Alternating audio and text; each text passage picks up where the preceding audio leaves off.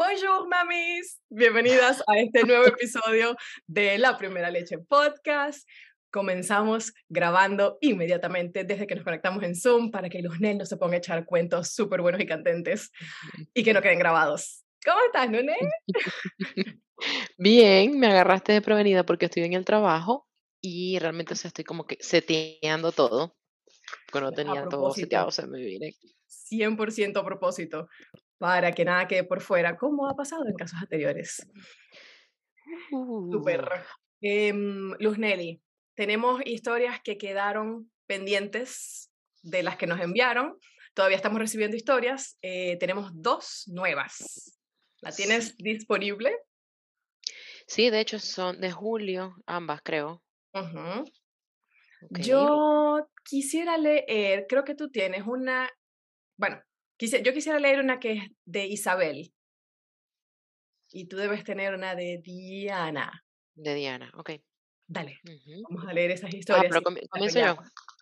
Pero sin anestesia, ya, vamos a empezar. Sin anestesia, sin anestesia. Dios mío. To- todos los cuentos los echamos eh, posterior. Ah, por cierto, me acabo de pintar las uñas, por eso estoy así como... Porque estaban azules, horribles, porque pinté el, el cuarto. Ay, tú no has visto cómo quedó el cuarto. Uh-uh. Te muestro. Yo tengo aquí la laptop enchufada. Déjame mostrarte. ¿Por qué no has visto lo que hice? Ya, estoy desenchufando los cables a la broma. ¿Me ves? Uh-huh. Okay. Te voy a mostrar. Vamos todos al cuarto. No respondo si hay ropa ahí de Julián tirada en una silla o un desastre ahí fuera de... Porque es que no has visto el cuarto y te quería mostrar. Eh, yo había hecho un pequeño cambio. Mi cuarto tenía una pared azul de fondo y la cama era de madera y tenía un cuadro de un puente de Montreal en el fondo, y vi unas imágenes en Pinterest y dije, eso es lo que quiero hacer. Entonces, eh, bueno, se me pintaron las uñas azul porque estaba retocando el azul de arriba, y quedó así. ¡Tarán! Ah, ¡wow! ¡Qué blanco se ve ahora! Ahí está la ropa, Julián. Ese es el cuadro que lo tengo que buscar, ubicación, y la cortina la voy a, a cambiar también por un color más tierra. Pero mira, lo que hice fue eso. Quedó bonito. Puse Quedó una, un papel tapiz. Originalmente iba a ser madera, pero se complicó la cosa. Entonces es papel tapiz. Y el, la parte de arriba es azul. Y unas eh, repisitas. Qué lindo. Tapé la cama. Wow. ¡Tarán! Entonces, bueno, como hice eso, ah, pues por supuesto que las manos las tenía todas llenas de pintura. Y ahorita me vi en la cámara. Y yo, ay, qué horrible se va a ver el video con las uñas pintadas de azul, o sea, las manchas. Entonces me acabo de echar un brillito.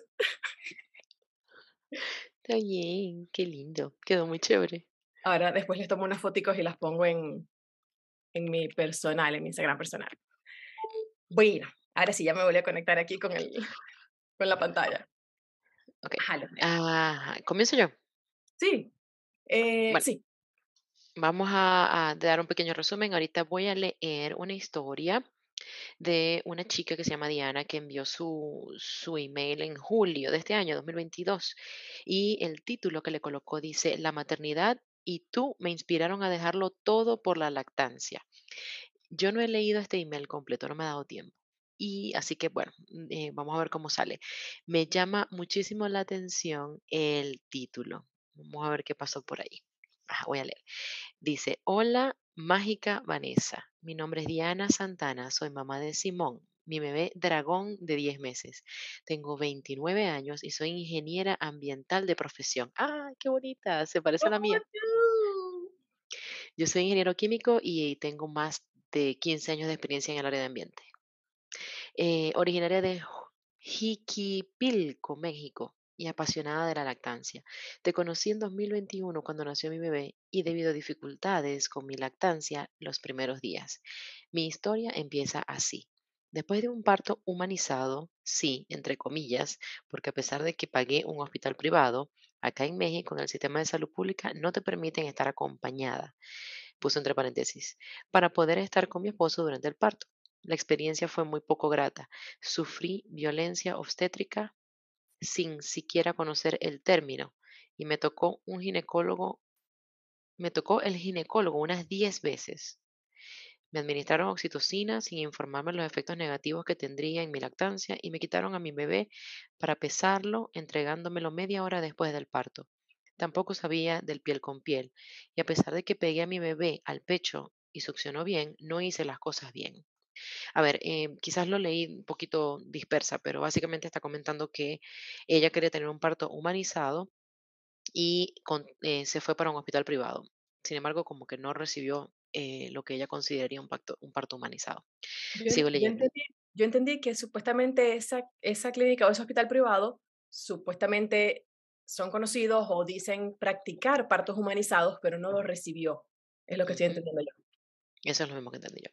Dice, han pasado diez meses y sigue en mi cabeza el hecho de que no me informé a tiempo.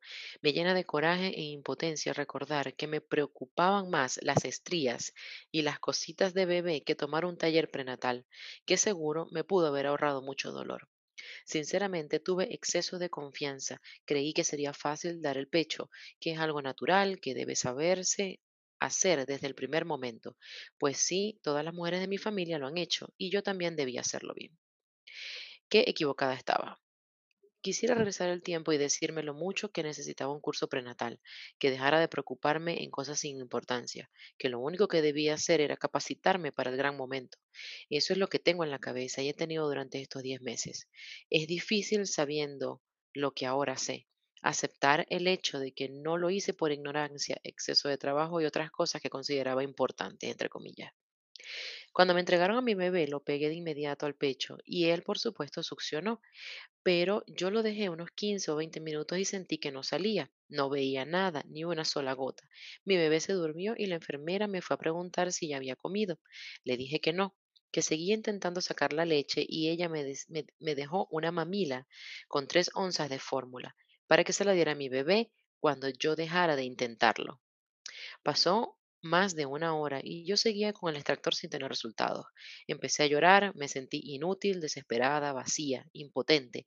Me sentí la peor madre del mundo por no poder alimentar a esa personita, el amorcito de mi vida que acababa de nacer y dependía cien por ciento de mí. Y yo no era capaz. Puso un corazoncito roto. Mm. Volvió a la enfermera y me dijo, señora, su hijo tiene que comer. Si se enferma o se muere por no comer, será su culpa. Qué agradable. Y eso me terminó de destrozar el corazón. No tenía ni siquiera fuerzas para responderle a la enfermera. Yo estaba llorando con mi bebé en brazos y solo le pedí perdón por tener una madre que ni el pecho le podía dar. Y entre lágrimas le di ese biberón de fórmula que por supuesto no bajó ni a la mitad.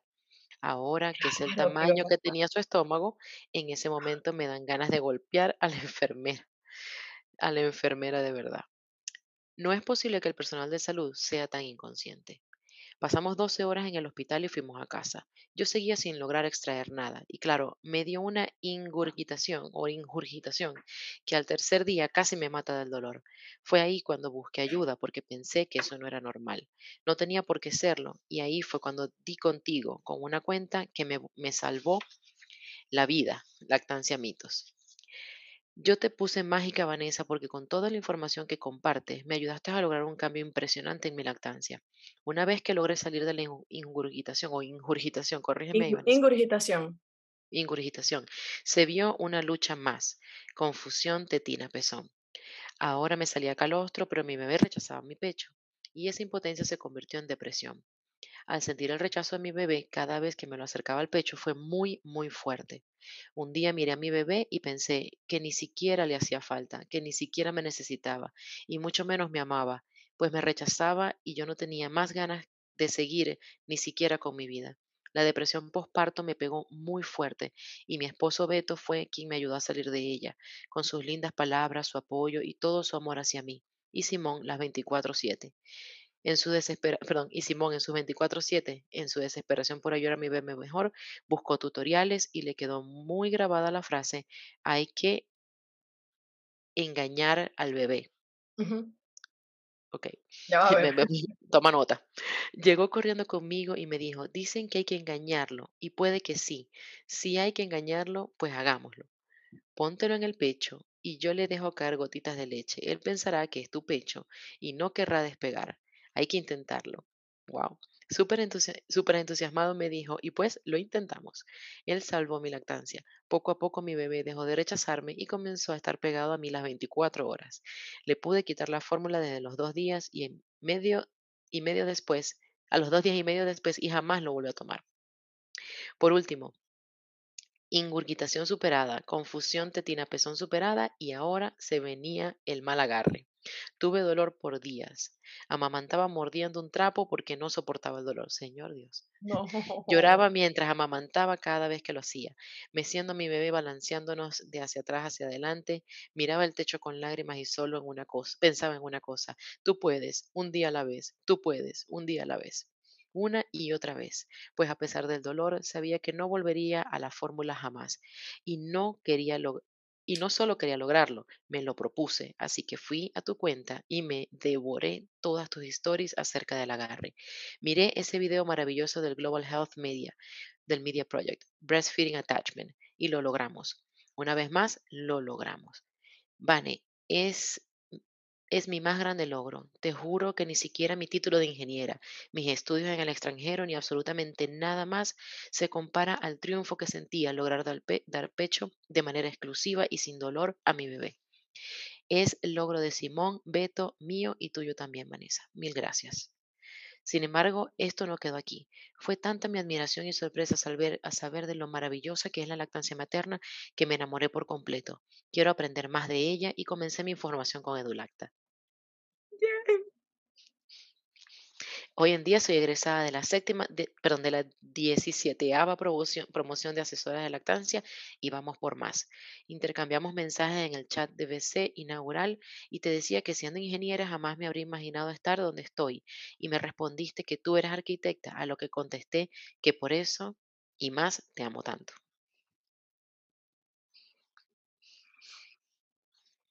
Ahí, ahí termina. Ahí terminaste tú. Déjalos amigos. Dice, Vanessa ha sido clave en mi desarrollo como madre y profesionalmente también. Te admiro muchísimo, te agradezco millones. Te quiero un montón y honro tu existencia. Y la de Luz Nelly. Y la de Luz Nelly de amor, porque sin Luz Nelly probablemente ninguna de las dos estaríamos acá. Oh, primera vez que leo algo así. Ojalá nunca, perdón, ojalá algún día podamos coincidir. Las abrazo con todo mi amor. Con muchísimo cariño, Diana Santana, a k a. a k a. Dia, dia, no, no, las lágrimas no me dejan leer. Uh, Dialáctea. Dialáctea. Ay, qué linda, Diana. Eh, muy bonito tu mensaje, muy bonito tu email. Gracias por compartirlo, gracias por mencionarme. Eh, muy, bella, muy bella tu carrera. La carrera de ingeniera ambiental es espectacular, es preciosa y tu nueva carrera supongo que será también increíble. Ajá, Vanessa, tienes bueno, mucho, mucho que decir. Demasiadas notas. Los lentes primero, con lágrimas. Primero, desde el principio, ¿no?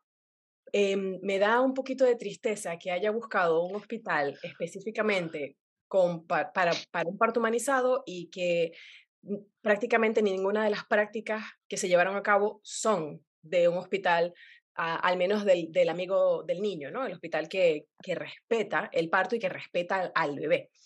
Eh, por ejemplo, lo que ella decía que el, que el médico le tocó muchas veces es para medir. Cuando mete la mano para medir, cuando mete la mano para medir, eso realmente mmm, prácticamente en algún punto va a quedar obsoleto, no se va a practicar más porque no se hace nada con andar midiendo a cada ratico. Eso no va a acelerar el parto, ni, ni trae ningún beneficio, pero sí puede ser a veces muy doloroso y a veces hasta traumático para la mamá. Entonces no hay necesidad de tantas mediciones a cada ratico. De hecho, eh, uno puede con el mismo, el equipo con el que se ve el estado del bebé, eh, las pulsaciones, medir la tensión de la mamá, hace innecesario tener que medir.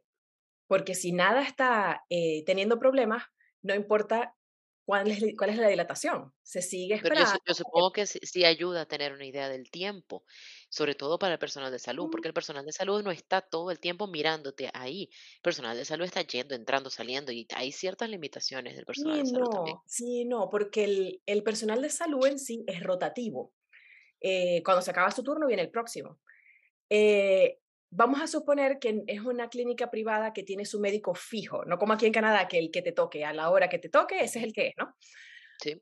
El médico, ¿qué va a hacer? Vamos a suponer que el, el bebé está bien, ella está bien, no hay ningún tipo de problema y van doce horas, veinticuatro horas en trabajo de parto, pero ella está bien, el bebé está bien, ¿para qué vas a seguir midiendo? Para apurarlo.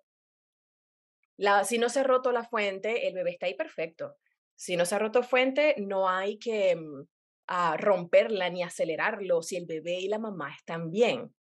¿Me entiendes? No se debe interferir si los dos están bien. Si empiezan a haber problemas, entonces, bueno, hay que de repente eh, poner eh, pitocin para que las contracciones sean más, más efectivas, etcétera. Pero si no, no hay que estar midiendo. Eso es un apuro del médico. Y fíjate que tal cual es lo que ocurre. De repente no se estaba moviendo a la velocidad que el médico quería y le pusieron oxitocina sintética, le pusieron pitocin. El pitocin no es algo para jugar.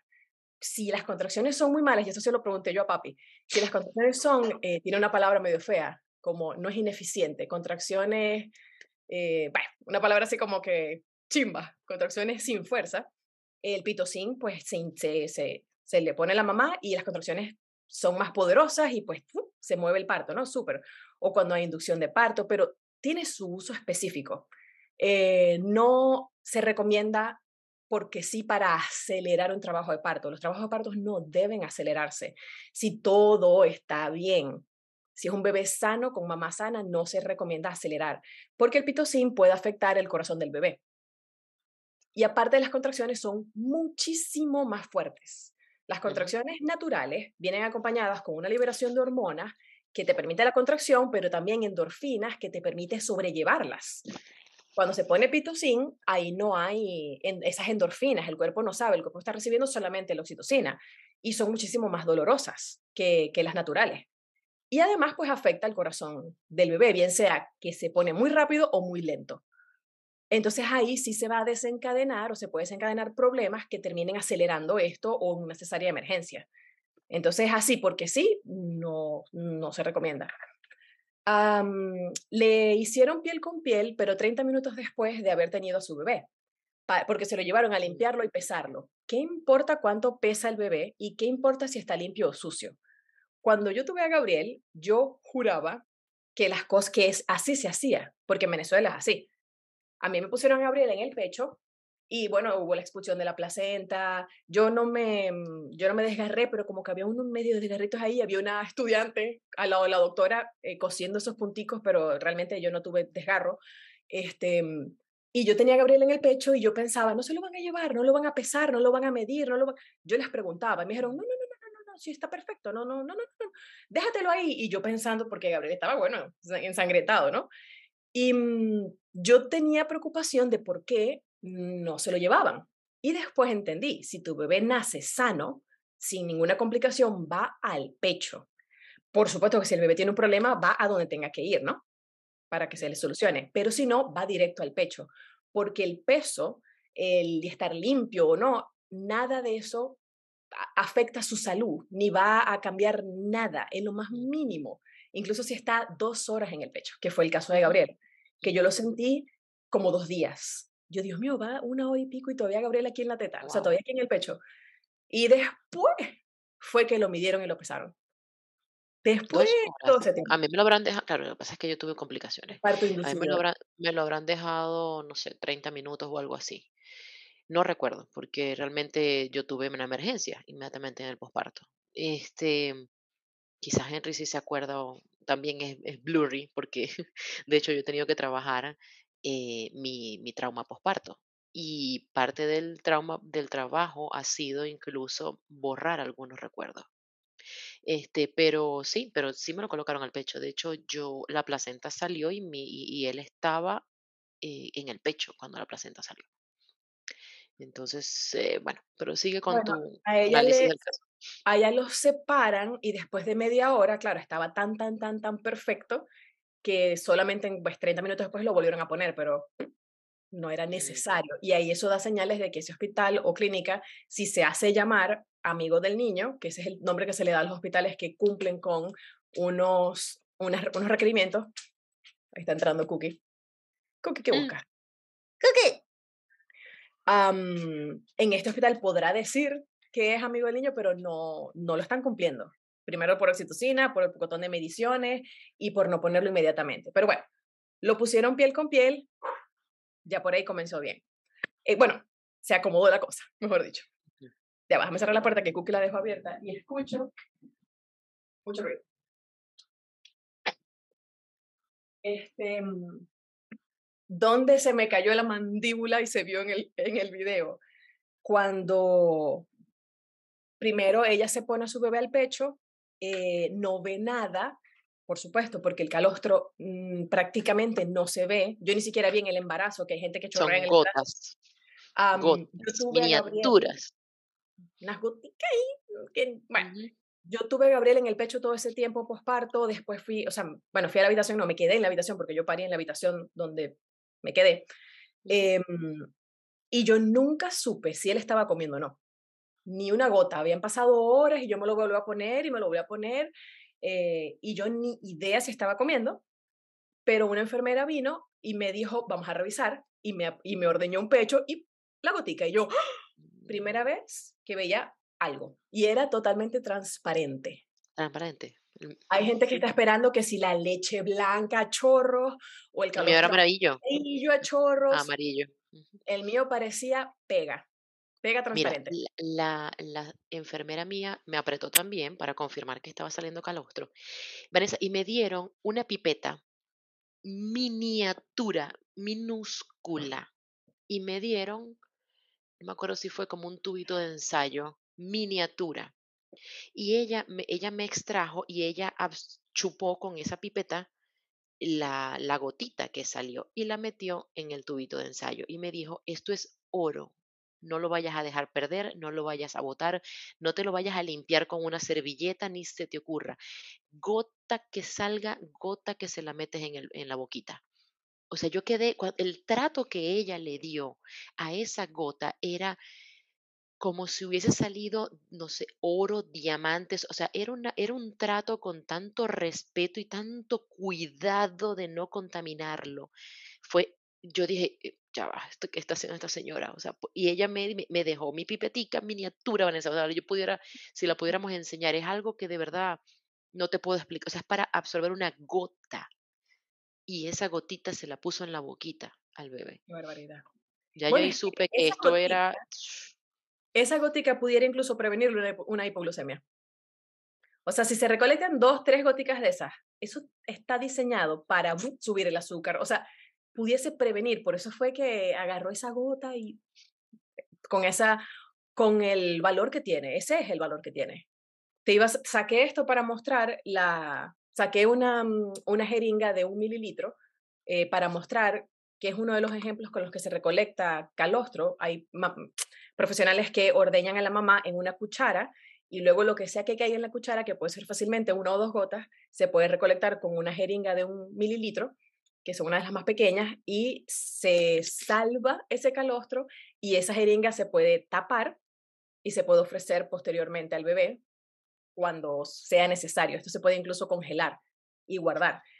Eh, pero bueno, el, a ver, ¿dónde estaba? Ah, bueno, cuando ella no ve nada, ahí una persona profesional, si ese es un hospital realmente preparado, le debió haber dicho, el calostro es muy espeso, el calostro claro. no se ve, el calostro no se chorrea. Hay mamás que sí chorrean, hay mamás que, perfecto, si, si ese es tu caso, tranquila, no te preocupes, uh-huh. no está pasando nada malo, pero lo, lo preocupante es cuando la mamá no lo ve, porque claro. ahí comienza a dudar. Entonces, si te chorrea, chévere, no, tranquila, sigue, sigue.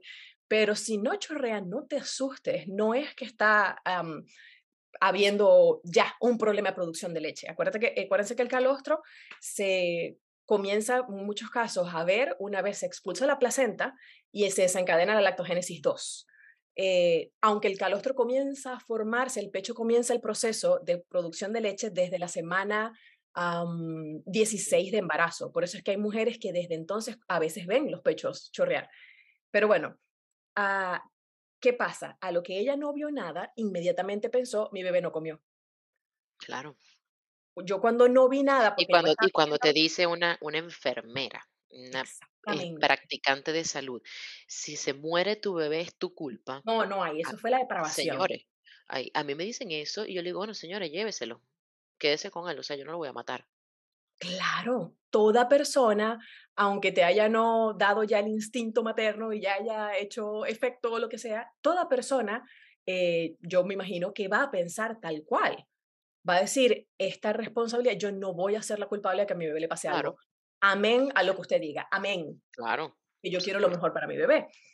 Eh, entonces, ¿qué pasa? Ella no vio nada, debió haber tenido un personal cercano que le diga, vamos a ordeñarte manualmente en una cucharita, eh, vamos a mostrarte con el ordeño cómo si sale calostro, uh-huh. que muchas uh-huh. veces al, algunas profesionales lo hacen, testean, no porque haya duda que vaya a haber leche o no, sino para saber si se está desencadenando el proceso normalmente. Porque en algunos casos, y aquí viene información, hay algunas situaciones médicas de mamá que puede retrasar el calostro y la, baja, y la leche de transición, como la obesidad mórbida, diabetes gestacional. Eh, uh-huh. Hay algunas condiciones, ay Dios, no me vienen a la cabeza.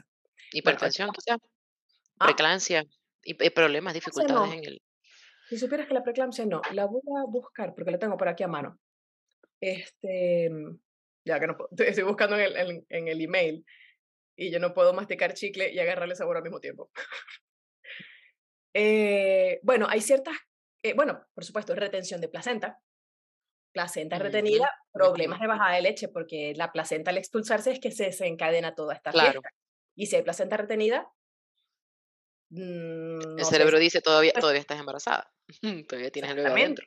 Um, algunos medicamentos, medicamentos pueden causar inhibición eh, por farmaco, farmacológica, o sea, una inhibición de la bajada de la leche por medicamentos, en fin. Entonces a veces testean haciendo ese pequeño ordeño solamente para ver, ah, no, aquí no hay, no hay ningún problema. Pues.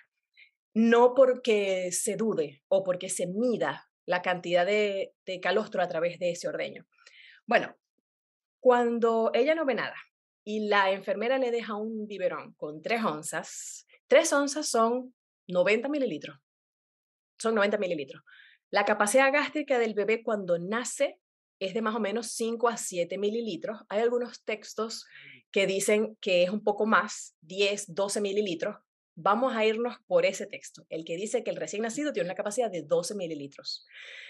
doce mililitros es menos de la mitad de una onza. A ella le ofrecieron tres onzas para que le diera a su bebé, que tiene una capacidad máxima ese día de doce mililitros. Una onza son treinta mililitros. Media onza son quince mililitros. Ese bebé tiene capacidad gástrica menor a quince mililitros. Esto no significa que cuando uno le da comida al bebé recién nacido, tiene que comer doce onzas. No, esa es la máxima capacidad. Hasta los tequeteques. El bebé puede comer siete onzas y estar perfectamente satisfecho. siete mililitros, perdón. Y estar perfectamente satisfecho. O sea, no tienes que comer cada vez y llevar la capacidad gástrica a explotar. Entonces, mira la desinformación en cuanto a ponerle un biberón de, de tres onzas a, a disponibilidad. ¿Dónde está ahí la, el acompañamiento de lactancia en lo más mínimo? Bueno, eh, y pues, por supuesto, lo que tú estás diciendo de decirle que si algo le pasa a su bebé es su culpa. Mamás, mamis, mamacitas, futuras madres y mujeres. Esa frase que a veces viene de enfermeras, a veces viene del mismo médico, a veces viene de quien sea que estés por ahí.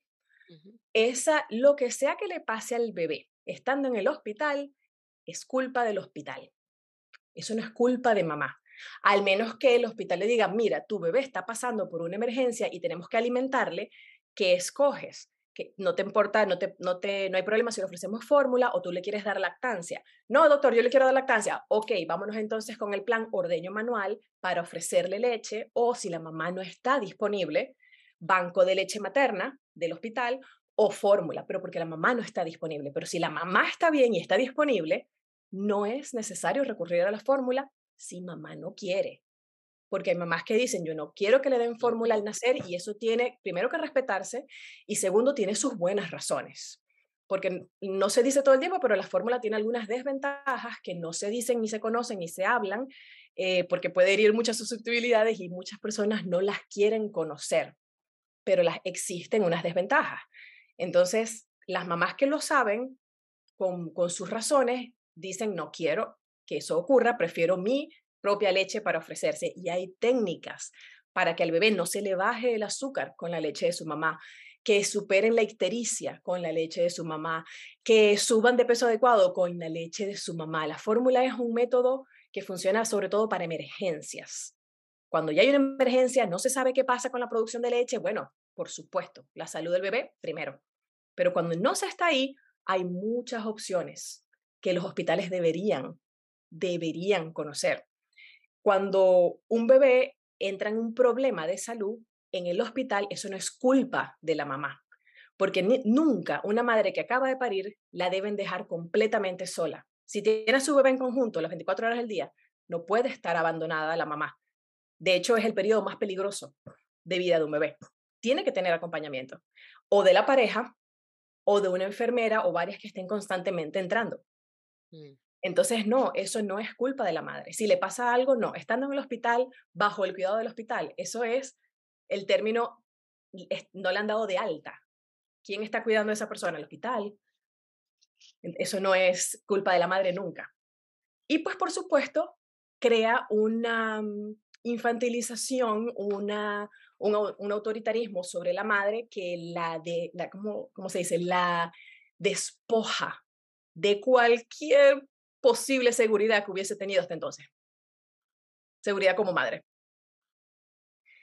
Eh, bueno, en cuanto a las siguientes partes donde habla de la ingurgitación mamaria, ahí pues claro, si se le dio fórmula, el pecho no se vació adecuadamente, ingurgitación mamaria, confusión mamila-pezón porque el hospital ha debido ofrecer la fórmula con vasito, como dice la Organización Mundial de la Salud y la UNICEF, o con dedo, jeringa o con cuchara, no con biberón.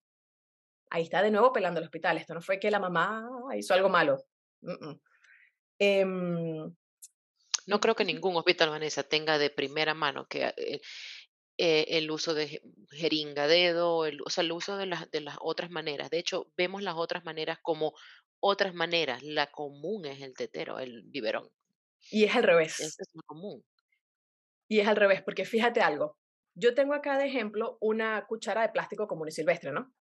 Esto no sé qué número de plástico es, para saber si se puede reutilizar o esterilizar, ¿no? Pero hay plásticos que se pueden reutilizar y otros no.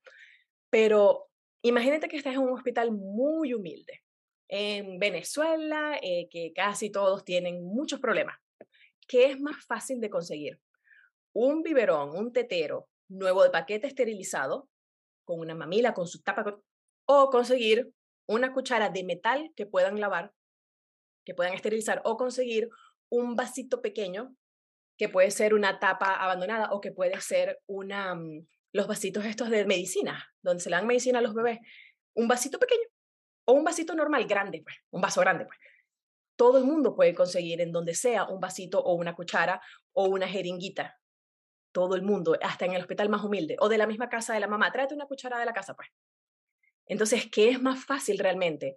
El vasito, la cuchara, el dedo jeringa, son métodos más fáciles, más accesibles, más económicos, y además la razón por la que la Organización Mundial de la Salud recomienda el vaso es, primero, porque no da confusión mamila-pezón, segundo, porque es muy fácil de conseguir y es mucho más fácil de higienizar.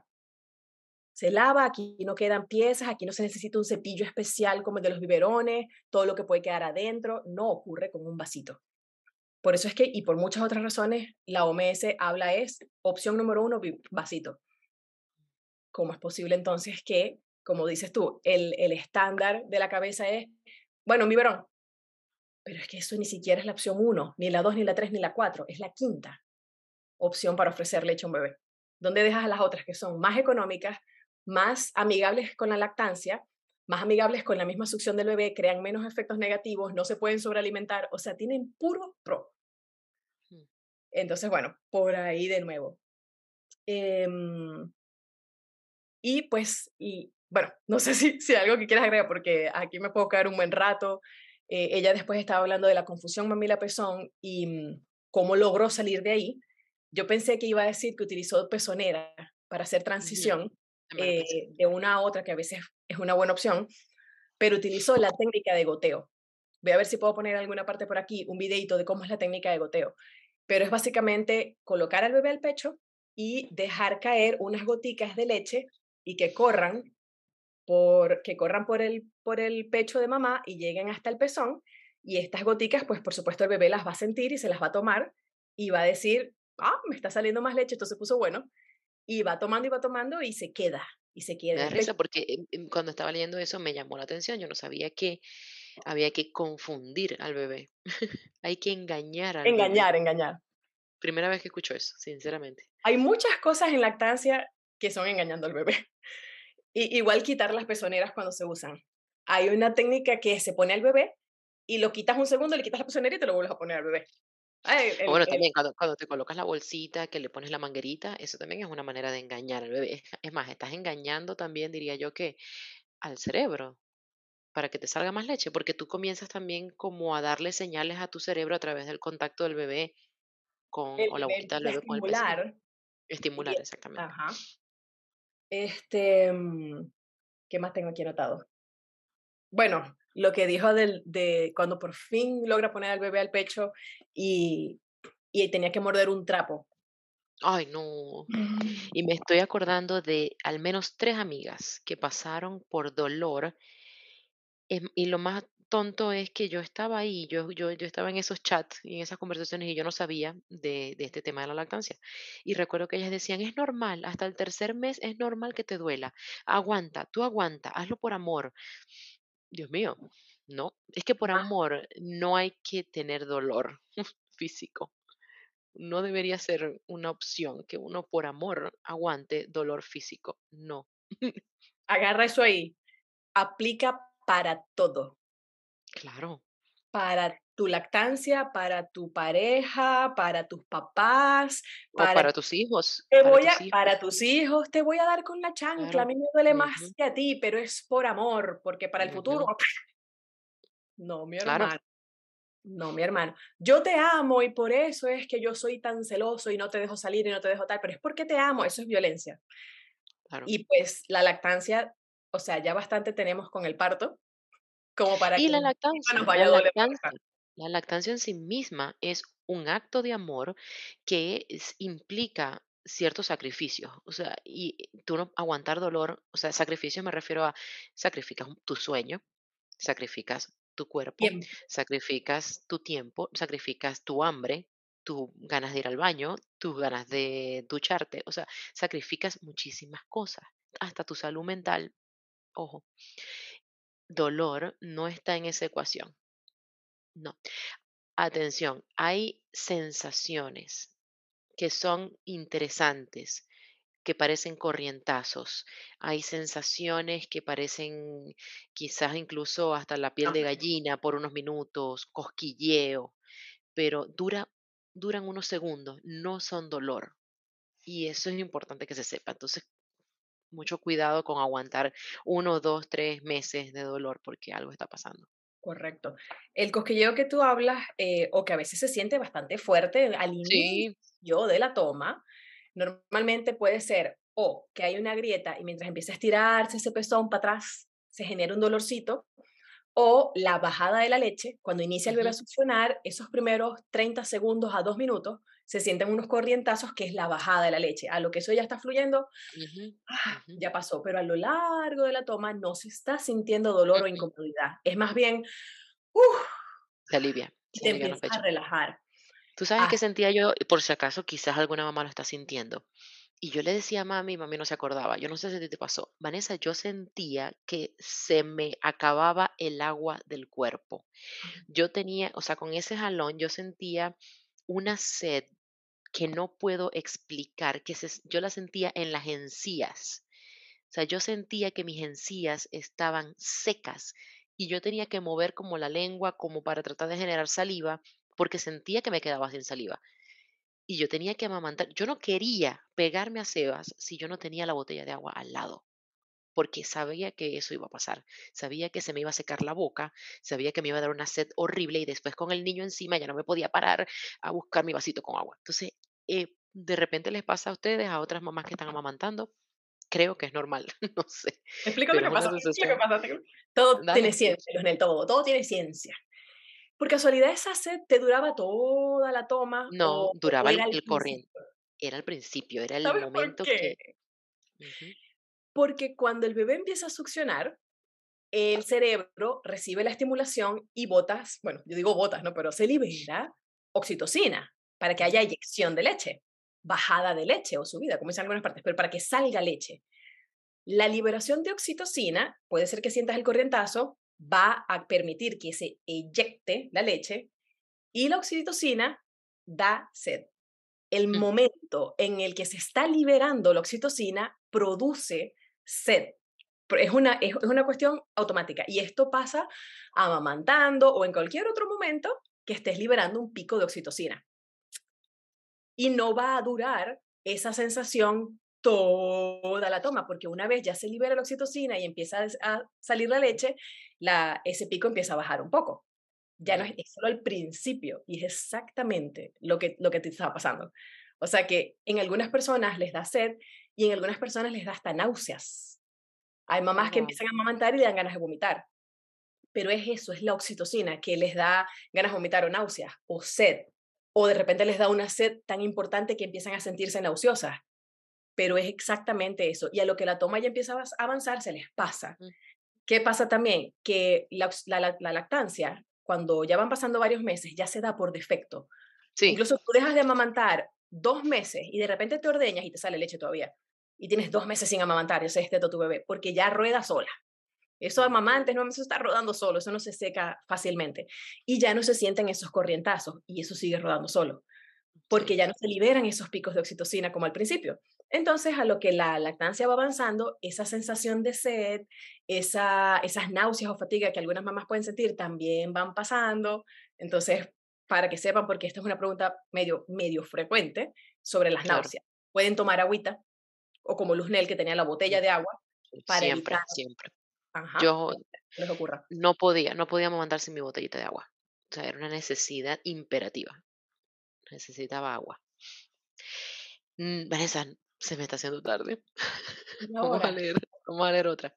Este... A ver, eh, creo que quedaron, quedó algo bueno, quedó que se, me gusta que, que la motivaste a que se educara y a que estudiara ah, con sí. EduLacta, cambiara de, profe, de profesión prácticamente.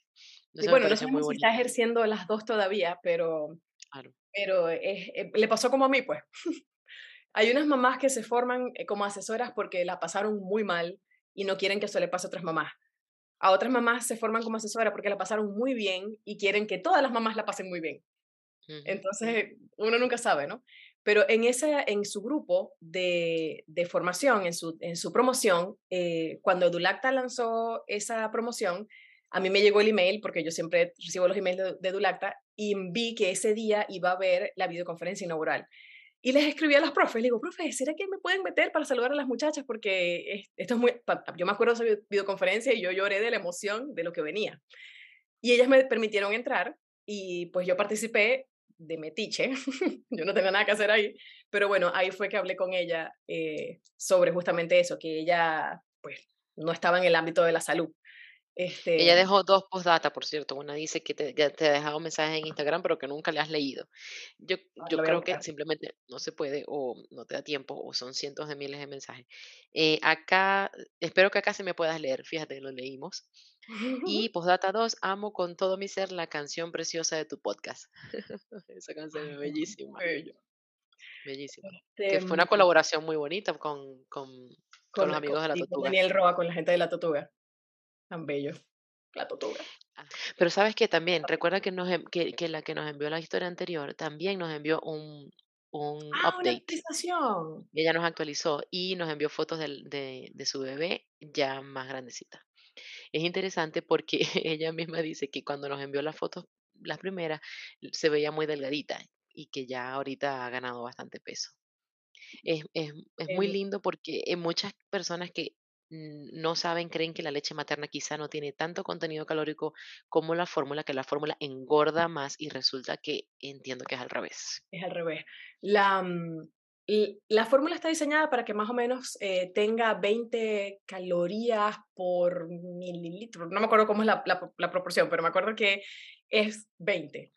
Este, y la leche materna está entre veinte y treinta. Hmm. Está por encima. Y cuando y el bebé es prematuro, por ejemplo...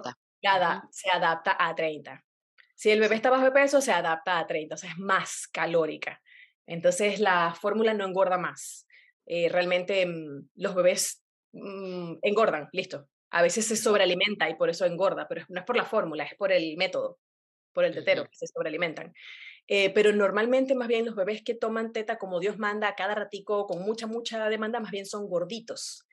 Porque comen, digieren, comen, digieren, comen, digieren, y al final del día hacen muchas más comidas y toman más cantidad que con la fórmula. Con la fórmula eh, toman una cantidad recomendada por la capacidad gástrica, pero como tarda un poco más en digerirse, entonces hay más espacio. Entonces al final hacen un poquitico menos de, de comidas al día. Por supuesto que se nutren adecuadamente y crecen y se desarrollan eh, sanos, ¿no? Se desarrollan adecuadamente. Eh, pero suele ocurrir eso. Que a veces... Y quería agregar el tema de la, de, la, de la piel con piel y la importancia de la piel con piel, sobre todo para esas mamás o futuras mamás que, que quieren entender un poquito más. Eh, investiguenlo, busquen piel con piel. Es increíble lo que la piel de nosotros e incluso la pareja que no, está, no, no dio a luz eh, puede hacer. Se regulan las palpitaciones, se regula la temperatura tuya y la del bebé. Si el bebé tiene frío, tú te calientas y calienta al bebé. Si el bebé tiene el ca- calor, tu temperatura baja y enfría al bebé. Investiguen, eso es increíble. Una vez yo di una, una charla de cinco minutos en un tópico que me tocó random y escogí la, la, la, el, la regulación piel, piel con piel. Y yo llamé, y yo lo llamé, eh, fue un, fue un speech que hice. Y yo dije que yo tenía superpoderes y que yo descubrí que yo tenía superpoderes. Entonces, la gente que me escuchó no lo podía creer. Y es así, es bellísimo, es de verdad. Y otra cosa importante es que la piel con piel también es válida con abuelas, abuelos, parejas, hermanos, eh, incluso tu, tu mejor amiga, tu mejor amigo. Eh, despegar, des limpiar tu piel de, de tela y poner a tu bebé en su pañalito o incluso desnudito, eso genera mil maravillas, un millón de cosas. Incluso, incluso vínculo con la pareja, vínculo con el papá o la mamá del, del bebé, aumenta el vínculo, se correcto. Enamoran más. Y esa es gran parte... Para, perdón, y la recuperación, Vanessa. Recuerda que el útero se contrae también con la liberación de la oxitocina. Y si por casualidad tú decides, eh, no, yo no quiero dar pecho, yo quiero dar eh, fórmula. Si tú haces piel con piel, tu recuperación va a ser un poquito más rápida si no lo, que si no lo haces. Porque al liberar la oxitocina se va a contraer el útero y va a volver a su tamaño y se va a acomodar. Entonces eso es literalmente la cura de eh, o la recuperación de tu proceso de parto, de cesárea, cualquiera que haya sido. Forma también parte eh, esencial para la salud mental, la liberación de esos químicos de la felicidad y, bueno, las regulaciones del bebé. Investíguenlo. Va, es, es bidireccional. No es de que, ay, esto es bueno para mi bebé. No, eso es bueno para todos. Si es para papá o para la pareja, eh, conecta mejor. Con las abuelas también. Si es para la mamá, pues en, se enamoran mutuamente, se contrae el útero, como perfectamente lo explicaste, eh, rehabilita a la mamá. ¿Te acuerdas que te dije el episodio pasado? La rehabilitación es para allá y para acá. Ah, si estás embarazada, o mejor si estás embarazada, porque siempre es hacerlo todo, estudiar esto desde el embarazo. Hay un video de un doctor que se llama Niels Bergman, voy a ver si lo coloco en la descripción del video, ajá, escribo, que se llama Restaurando el Paradigma Original, si no me equivoco. Es un video que dura como una hora y es como de los años ochenta. Luz Nelly, ese video es, o sea, tú lo ves y todo el video, somos lo máximo, esto es tan hermoso, es todo sobre piel con piel. Increíble. Dura una hora y es la mejor inversión que le vas a dar a esa hora en tu vida, te lo voy a pasar y se los voy a poner para que lo, lo vean, sobre todo desde el embarazo, porque uno queda, ya sé lo que voy a pedir, ya sé lo que quiero y por qué claro. lo quiero, por qué claro. va a ser bueno y nadie me va a sacar de aquí. Al menos que, por supuesto, haya una complicación, pues cuando hay complicaciones se atienden siempre primero. Pero si todo rueda, si todo va sobre ruedas, tengas parto natural o cesárea, piel con piel. Desde tú que sabes la... que, me, me puedo extender porque me, me fascina eso, pero tú sabes que aquí, si mal no recuerdo, lo llegué a ver en algún video de Alberta Health Services, eh, hay voluntarios que se ofrecen a abrazar a los bebés que por alguna razón Eh, no pueden tener a sus padres ahí por X, no, cualquier razón médica o no. Hay voluntarios que se encargan de abrazar, o sea, simplemente van a los cuidados neonatales y abrazan a los bebés por media hora, una hora. Ese es el trabajo, ese es el trabajo. Yo quiero hacer eso, tener bebés encima todo el día, oliendo cabecitas. Sí, sí. Oliendo cabecitas, qué barbaridad de voluntariado. El Dígame si está, como saben que capaz y les pagan por hacer eso. Es increíble. Sí, bueno, investiguen, busquen, piel con piel. Y a todas, creo que la, la recomendación más importante que podemos dejar para hoy es que estudien, estudien, eh, busquen información, nútranse, no tengan miedo. Yo tengo amigas que incluso con, ya, ya, ya creciendo a LactanciaMitos y ya participando incluso en esto, me llegaron a decir, y yo con respeto, por supuesto, me aparté, guardé mis palabras y, mi, y, mi, y mis recomendaciones porque no, no me las pidieron. Eh, pero tengo amigas que me dijeron, no me interesa. No me interesa estudiar, no quiero saber nada, cuando llegue el momento que la naturaleza haga su trabajo. Y, y después se encontraron con ciertas piedras en el camino. Eh, quizás esto debería formar parte de la educación primaria, debería sí, formar ¿no? parte de la, de la educación secundaria e incluso universitaria, así como nos deben enseñar de finanzas, así como nos deben enseñar a, a hacer una compra en un supermercado, cómo se, paga un, cómo se pagan los taxes, cómo se cumple, cómo se paga un mortgage o una hipoteca, hipoteca. deberían enseñarnos, deberían enseñarnos. Uh-huh. Porque, en el colegio primaria y secundaria, tiene que estar lactancia, porque al fin y al cabo, mamá o papá, si alguno decide tener hijos o no quieren tener hijos ellos, pero tienen una hermana que tiene hijos o una amiga que tienen hijos, tienen que tener la información básica. básica. Y esto no se ve para nada. Bueno, no lo ven ni en la universidad. No Los se ve en ninguna parte. Profesionales de la salud. No se ve en ninguna parte. O sea, tenemos que activamente buscarlo. Y, y creo que se debe... deberíamos reforzarlo como un consejo, como una recomendación. No es ser metiches, es...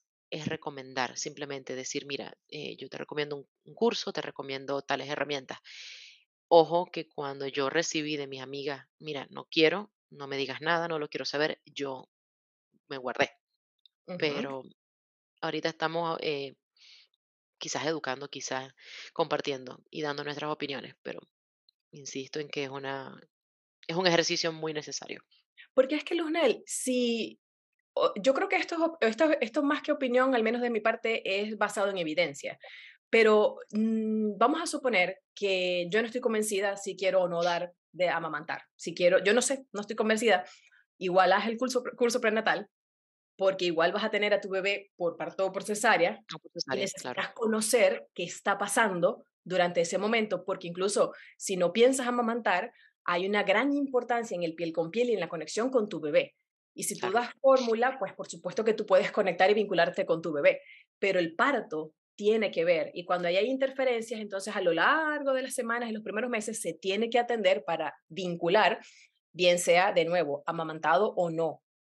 Claro, hay cambios, hay cambios que van a venir independientemente de la leche que va a ingerir el bebé. O el tipo de hay parto. Cosas que son naturales, como la, el, el, la salida o no la salida del calostro, la, la, el crecimiento de los pechos cuando, cuando ya viene la bajada de la leche, o simplemente el primer pupú del bebé.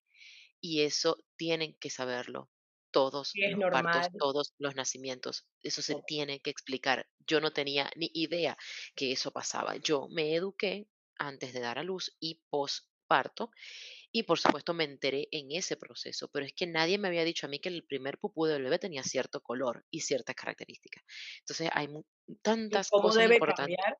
¿Y cómo debe cambiar? Con los días, porque si no cambia, te está diciendo que no está comiendo lo suficiente. ¿Cuántas veces hace pipí desde que nació y cuánto debe ir incrementando por día para saber que está comiendo lo suficiente? Hay gente que dice, no, se me deshidrató por culpa de la leche materna. No, se deshidrató por culpa de, de falta de alimentación suficiente, bien sea por mala garra, bien sea, pero no importa porque siempre se puede extraer y atenderse. Entonces, eh, esas son cosas que uno ve en el curso prenatal y eso, a eso iba.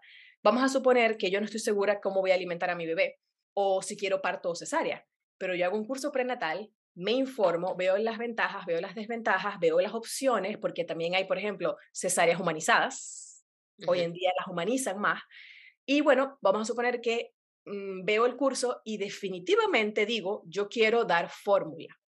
Claro. Ya con la información en la mano. Esa es por una supuesto. decisión eh, que nadie te puede discutir ni se deben meter. Eso es así. Es una decisión, una decisión informada. La gente se eh, mete. Pero en, en dado caso, eh, la decisión que tome la mamá eh, y su pareja, hay que respetarla en todos los sentidos. Si la mamá quiere dar fórmula o si la mamá quiere dar pecho, hay que respetarlo. No hay que, o sea, si yo quiero dar pecho, no me digas, aquí está la fórmula, porque yo quiero dar pecho. Respeta mi decisión. Yo soy la mamá.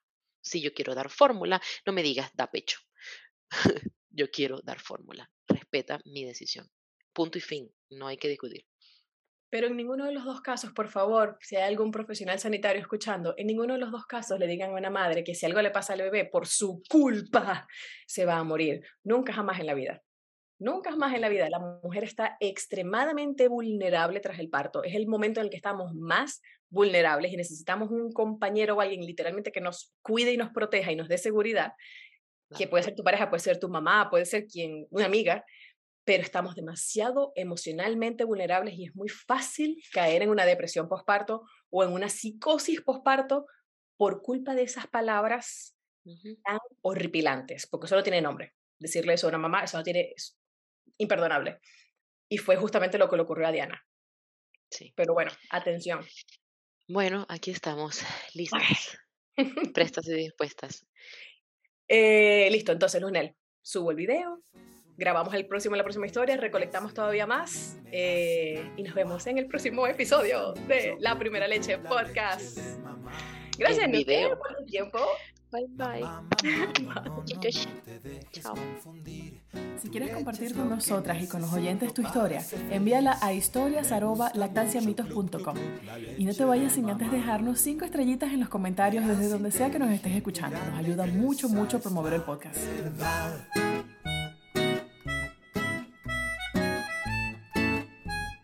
Esa es la verdad.